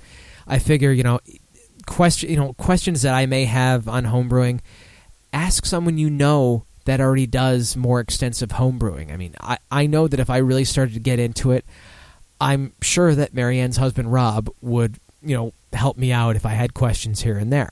You know, so eventually perhaps it'll get to that point and I'll be able to kind of, you know, bend his ear and kind of figure out, you know, easiest way to do things and, you know, different tips and tricks and you know the best equipment to start with, things like that. Um, cross train. Already well on your way to being a craft beer expert, switch it up and go to some wine tastings or try whiskey flights. Your palate will get a workout and your ability to discern flavors will improve. That's another thing. I, I want to get more into wine this year. And I think the biggest step for me to start that is simply finding a bottle of wine to buy. I I don't know if I want to, you know, start my journey with, you know, a Cabernet. I don't know if I want to start with, you know, a White Zin. I, I'm. It, it's it's daunting, just like craft beer can be. So I just gotta, I just gotta man up and get a bottle of wine. That didn't sound right, right? Ugh. And this one, of course, this one's a little bit more difficult for most of us, probably, but who knows? Get certified. While the wine world has the sommelier, the craft beer world has the Cicerone certification program. And I've mentioned this in the past. Three tiered program that's the industry standard for identifying those with significant knowledge and professional skills in beer sales and service. The first level, certified beer server, is an online exam covering beer styles and service. Second level, certified Cicerone, requires months of study culminating in a four hour written and tasting exam as much as I would love to be able to do that one day, it would be a lot of money, a lot of time, and I don't know if I have the palate for it. I don't know if my palate is sophisticated enough to be able to do something like that effectively. Um, and damn it, Mitch. Actually, I think I was doing whining last week. Um, let's see, see if there's anything in the uh, comments here. Oh, okay. See, somebody thought you know the easiest way, the seven steps, were just to get drunk seven times. Ha ha ha. Um. Now, see, this is I don't know what the hell this one commenter is trying to say. Michael seven three five. In today, oh, oh, you know, uh, let me let me um, let me let me put a voice on for this. In today's internet world, all media outlets struggle for content, the majority being idiotic and an insult to people of average intelligence. This piece ranks up there with the best of stupidity. Uh, really? I I don't understand these fucking too cool for the room hipster fuckface assholes. I will never get it. Ah, okay. Jeez, I'm burning through shit tonight. Um, this is an older list, but uh, come on, I, I got back in at midnight last night after a 20 hour drive, so forgive me for not having as much prep as I would like. And I fall back on a list that Cracked posted three years ago. But this, in case any of you decide to uh, quit drinking, well, uh, you may want to you may want to hear this first. Five things that nobody tells you about quitting drinking. This actually kind of freaked me out a little bit. Uh, I would not want to uh, go cold turkey after this. Um, number five, the stench. For the first couple of days, stretching into the first couple of weeks, this is off alcohol, you sweat your ass off. Even on cold days, you can't keep a shirt dry with all the King's deodorant and all the King's men putting that deodorant on for you. And he admits he's not good with metaphors. I like this guy. As your body works overtime to rid itself of toxins, leftover alcohol and its byproducts that are stored in your lymph nodes will begin to seep out through not only your urine, but also your breath and the pores of your skin. And how is that a racist impression? That was closer to comic book guy, Dennis.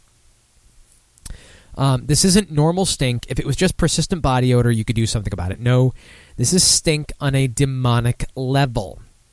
Showers do help, but their effect is very temporary and only seems to provoke it. How bad is it? Well, another cracked writer on the wagon was actually kicked off a public bus because of this in Europe. They've tolerated the French for thousands of years, but couldn't handle one bus ride with a recovering alcoholic. That is, I mean, it makes sense, but Jesus Christ. And I, I would like to think that there may be, I don't know, some kind of enzyme supplement or something out there that could counteract something like that, but. I guess it might it, it would really depend on how much alcohol you regularly drank. Um, I mean, I think if you're like a full blown daily drinker, you're gonna have a problem. Next one, number four, the nightmares. The stench isn't the end of the world. No, it's the insomnia. That's the first major ass kicker. For many hardcore drinkers, going to sleep and passing out mean roughly the same thing. Yes, I will concur with that. Um, oh, wow. This person says, I, per- I personally never got blackout drunk. Well, pff, fucking lightweight. But I always went to bed with a good, deep buzz. I did it so often my brain got used to the booze as a sleep aid. Yeah, that, that, that actually did become a problem with me for a while, where it would take me like an hour to get to sleep unless I had a drink at night. If I had a drink at night, it would ease me into sleep a lot easier and really that's no different than you know sleeping pills it, it's it's not a good idea so don't don't use that as a sleep aid do not do what i have done um okay uh use the booze as a sleep aid so much so that when i finally quit the toxins began to disappear from my body my brain became more active at bedtime and simply refused to shut down for the night once more this is common among detoxing alcoholics but then, once you finally drift off, is when the fun starts. That's when you get some of the most frequent and realistic nightmares you've ever experienced. Intense feelings of dread and anxiety thump through your sleeping mind as if the stench demon decided to drift into your cerebral cortex. Remember that your brain is not only more active, but also in panic mode. It has become so used to having alcohol that it started thinking it was one of your normal bodily fluids. Imagine if you suddenly gave up food, taking all of your nutrients via an IV instead. Even if you were getting everything you needed for a while, your empty stomach would still send out the pain alarm that says, insert food or you will die, dumbass. The inside of a detoxing alcoholic's head is freaking out in the same manner. One of the most common nightmares among alcoholics is the terrible recurring dream where you fall off the wagon, you fight all day to stay sober, then in your sleep, you relapse. So in the dream, you now have to explain to the people all around you that you slipped. Not only do you feel all the guilt and shame and frustration while you're dreaming, the feelings stick with you long after you wake up. Then, number three, this. God, I have problems with this already. The shit. Yes, yes, feces, fecal matter, poop, uh, diarrhea, whatever. It's like my grandma used to tell me, John, when you really think about it, it all comes down to shitting. Now put in that VHS tape marked five hours of me shitting, and I'll show you what I mean. Now, that video was a compilation of several different movements set to the Moonlight Sonata, ha ha ha. But if I had tried to make my own such video, the camera's battery would have run out before I finished just one. Alcohol has calories. Yes, I have mentioned that many a time. Since a whole lot of an alcoholic's cal- eh, caloric intake comes out of a bottle, most alcoholics have very poor diets overall. See, that's why I know I'm not an alcoholic because I actually try and keep a balanced diet. This just happens to be my, my grains for the day. Uh, so, for instance, I'd eat lunch, but by early evening, food would be replaced by booze. Drinking keeps the stomach busy, and alcohol suppresses the appetite. See, now that. Uh, I know alcohol is supposed to suppress the appetite, then why am I always hungry for shitty food after I've drank? Um, yeah, maybe you binge on tacos at 2 a.m. Uh, millions of college kids can tell you the following day's result is known as beer shits. And yes, this is very, very, very true. Ugh.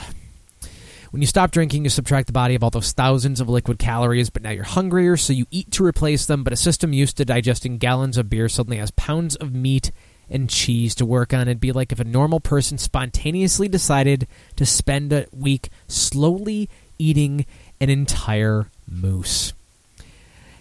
And uh, an additional problem with this the intestines extract an insane amount of water from your feces will and that'll leave you with a bowel full of what amounts to granite so you're not you're not gonna have a fun time passing things and then number two i i actually have this problem now but uh, it may not be related to the alcohol the urge to murder like I said, urge, not actual acting on it. The first thing to go during detox is the mind. It starts to wander, short term memory misfires. The simplest tasks will require as much focus as diffusing a time bomb. See, this feels like what I go through every day at work. Oof. okay, L- Matt has the perfect description uh, uh, after Grog Boggs. I love it, dude. See, you, you Australians have better terminology for certain things. Um, there was a day in the first week of my own detox when I walked in the living room four times to get my phone, but each time I forgot to pick it up. We've all done that before, right? The difference is that mine was ringing at the time. Part of this lack of focus is because you're constantly tired from the insomnia nightmare combination. Part of it's the nervous system not having the security blanket of booze that it's used to, and with that comes changes in mood. The smallest things would irritate me into a full blown rage. Little annoyances like the person who was sitting at the same picnic table as me who wouldn't stop tapping his leg up and down, shaking the whole ca- contraption. I wanted to get a gun and murder him and all of the other people in the world who had failed to murder him up to that point. Some people in that situation may have a few people close to them who sympathize with what they're going through. Uh, but to everyone else, you're just being an unmanageable twat, and fortunately, I still had my friends to make me feel better. Um, let's see. So once the irritability phase subsides, and I don't know. I, I have the irritability when I'm drinking. I have the irritability when I'm not drinking. So I'm wond- I'm wondering how much of this will apply to me in any case. But number one, the blissful high. Uh, for a few days after a person becomes completely detoxed, his body will get an unexpected dose of oxygen, real food, and natural chemicals that will put him on a natural high. It's just a symptom, just like the pooping, and likewise, it won't last because, truthfully, you don't want it to. Uh, in the meantime, rainbows will shoot out of your ass. It'll feel like the final scenes of Independence Day. You've overcome your addictions. Blah blah blah blah blah. Um, let's see. How do they? Cont- oh, okay. Um, turns out drinking doesn't make a person an alcoholic. The part of a person's brain that makes him drink to excess is what makes him an alcoholic. Or, um, no comment. Eh? the mechanism for the addiction is still there. That's why people in 12 step programs say you'll always be an alcoholic even if you're not drinking. Alcohol isn't the disease, it's a symptom or an attempt to self medicate the disease. Blah, blah. Um, it, you know, interesting there. So, I mean, um, let's see. Uh, da, da, da, yeah, I mean, and, and the rest of this article kind of goes into saying, you know, I've never felt better being sober, blah, blah, blah, blah, blah. So I, I don't want to get into that because that it's not that kind of show. Not that kind of show. Um, of course you work too hard, Mitch. You work all the time. And uh, I, uh, one day back at my job, and I already wanted to fucking strangle people today. All the blissfulness and relaxation I got from Orlando was gone by the first like second hour or the first or second hour of the day. I don't know what the fuck it is with that. I'm trying to behave, Dennis. Yeah, 7:45 on a Tuesday, and Kevin's not slurring yet. Hashtag hell just froze over. I am close to finishing my second beer. I am being good. Ah. Yeah, and Mitch wanted to kill everyone at work too. Ugh. Eh. I don't know if it's just that Florida was better or um Oh, um Halls, uh I'll you know what, since since we're nearing the end of the show, I'll I'll reiterate the announcement. Uh I have God damn it. No, I'm not gay. Uh, it was not an intervention for me at Royce's house. Wait, was there supposed to be an intervention for me at Royce's house? God damn it. Nope. Uh, I've actually uh, procreated again. Baby due in August. So number two due in August, Halls. So yay. Yeah. Um. I know. Yeah. Uh, Mitch says Kevin's not gay. He just wishes he was. Well, yeah. I mean, come on, Mitch. You loved dancing to Sweet Caroline just as much as I did, right? Come on. Um, you know, I, uh, I guess it's probably time for me to get into the new beer releases and reveals because I think I really, really uh, infringed on J5's time last week, and I am not doing that this week because I want to be a responsible drinker and a uh, a I don't know a good show host. Um, uh, my, my romantic side. I, I have a romantic side, Dennis. Um, wait, I'm trying to remember what it was in the car now. If, if she was, fuck. See, I, I, I can't, I can't flow here. She was coughing and wanted a Jolly Rancher, but I believe she said, "Give me s- something to suck on." And I think Punchy heard it, but I don't know if Dennis heard it at first. And I just kind of looked at her, and she's like, "Yes, give me your cock," or something like that. And then, then I think Dennis was paying attention. And yeah, it was just for a Jolly Rancher. She propositioned me for a Jolly Rancher. Um, okay, new beer releases for the week. Uh, there's some of these that I could have talked about last week but didn't, and then there are a few new ones. Um, one of them is actually just an update. Duclaw's Coco Fuego Chocolate Chipotle Stout is now available. I previously reported on it. Take a look for it where Duclaw brews are sold. Uh, this next one, apparently, uh, the brewers are starting to be a little bit more free with uh, peanut butter. Um, God damn it, Dennis. This is Terrapin's Liquid Bliss. It was part of Terrapin's side project line. They're now moving it to a full year beer. full year beer. Ha ha ha. It's a porter with peanut butter and chocolate, 6.7% ABV. It's going to be in 12 ounce bottles and draft and arriving sometime June-ish. Um, they've got some high standards to live up to for me, namely Duclaw Sweet Baby Jesus, because I've had two peanut butter beers. One was Sweet Baby Jesus, and it was amazing. The other was the Rogue p- Chocolate Peanut Butter Banana Abomination, and that one, that one made me want to die from herpes and AIDS twice. That's how bad it was. Um, okay, maybe that's a little bit much. And yeah, Mitch says he'd buy one to test it out, but it's hard to tell some of these. Sweet Baby Jesus, I lucked out when I got that six pack that it was that good. Terrapin's been a little bit more hit or miss with me on some of their flavorings. Like I, have had their um, their Moohoo chocolate milk stout. It was okay, but it wasn't. It didn't blow me away. This is one. Um, hopefully, I'd be able to find it and build a six pack. If not, I'd still probably try a six pack. If again, if I can find it, um, I still haven't found white chocolate Moohoo out here. So distribution's a little bit weird with Terrapin sometimes. Um, let's see. Well, the Howells does have a good point. She'd never eat a peanut butter sandwich with a beer, so that is a good point. But you'd you'd be surprised how how well the Sweet Baby Jesus did it with their peanut butter flavor. Uh, next one's Weyerbacher Tango. If you're uh, on the East Coast, you know Weyerbacher pretty well. It's a Belgian style ale brewed with 1,200 pounds of cherries. It pours a deep ruby red and features a complex aroma of cherries and other dark fruits. I like cherries in my beer, so this is one that if I see it, I want to grab it. 10.6% ABV, 750 milliliter bottles. It is available now, but only for a limited time. Uh, next is Harpoon's Brown IPA. Uh, I was not familiar with brown IPAs before this.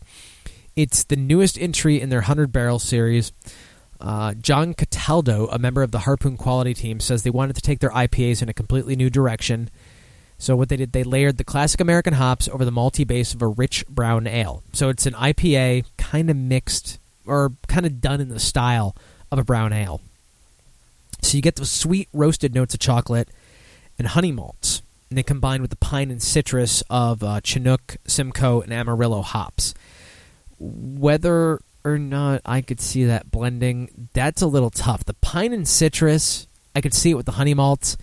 The chocolate, I'm a little apprehensive. Again, if I see this, I'm going to pick it up because I'm trying to explore the IPAs a little bit more, and this one is a different take on the style. Uh, 25 ounce bottles, 5.7% ABV, 60 IBUs, and if you remember, that's International Bitterness Unit. So it's not not way up there on the scale. So the the bitterness is not going to blow you away, and it's probably the chocolate and honey malts that'll kind of temper that down a bit. And that one is releasing this month, so keep an eye out for that if you get Harpoon in your area.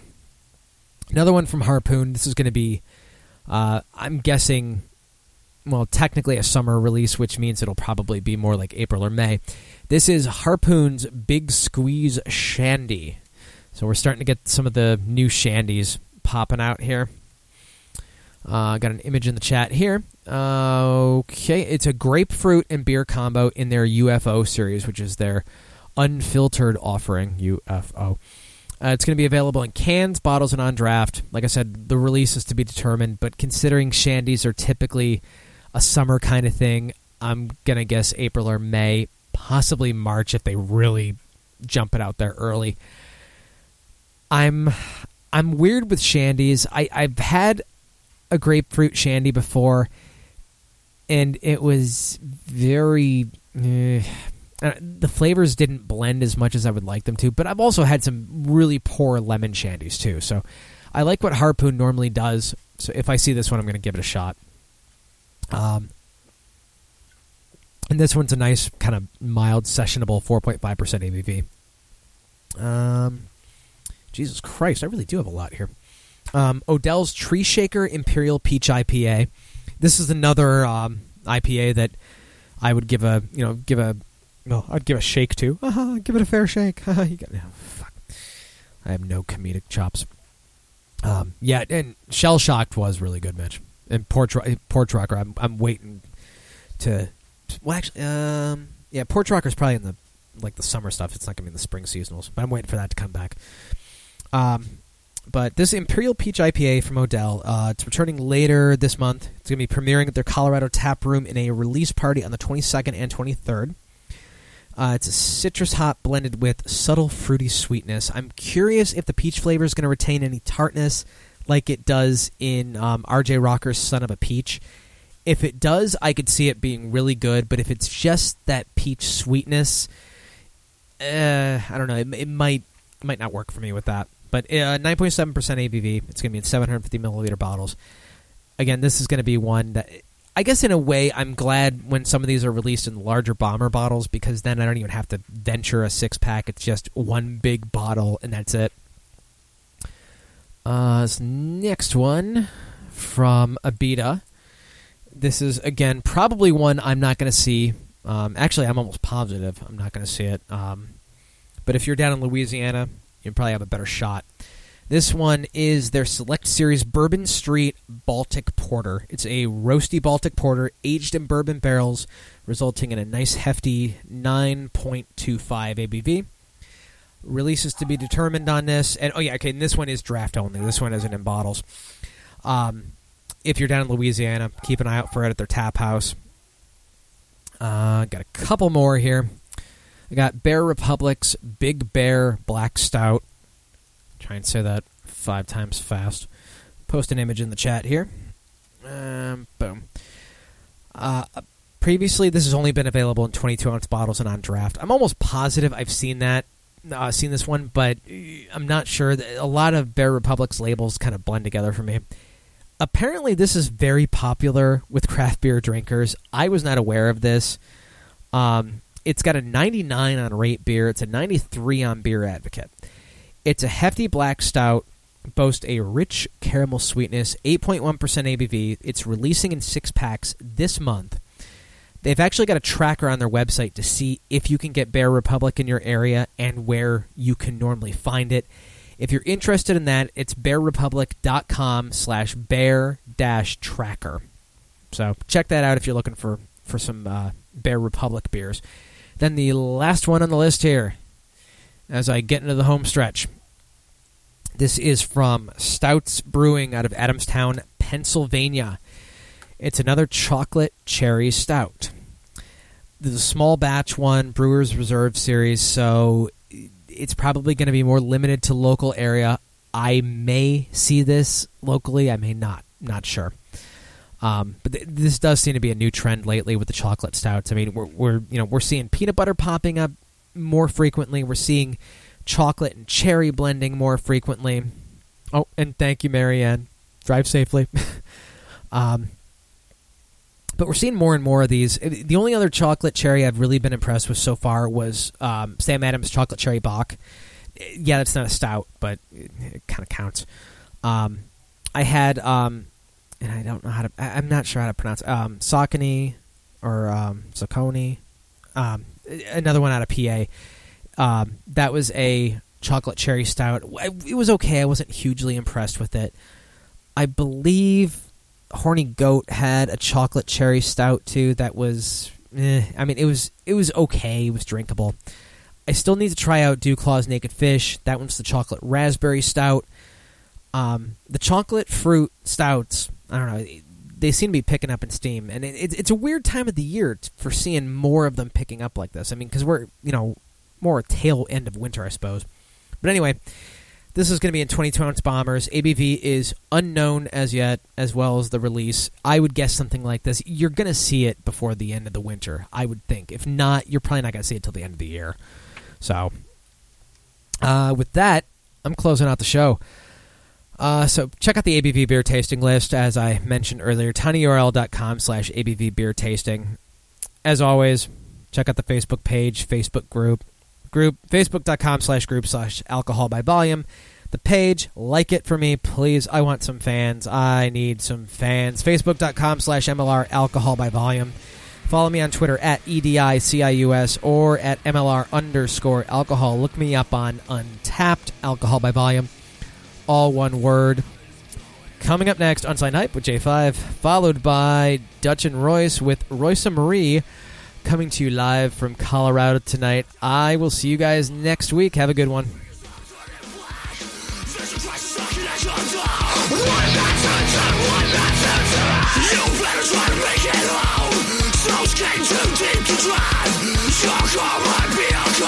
One one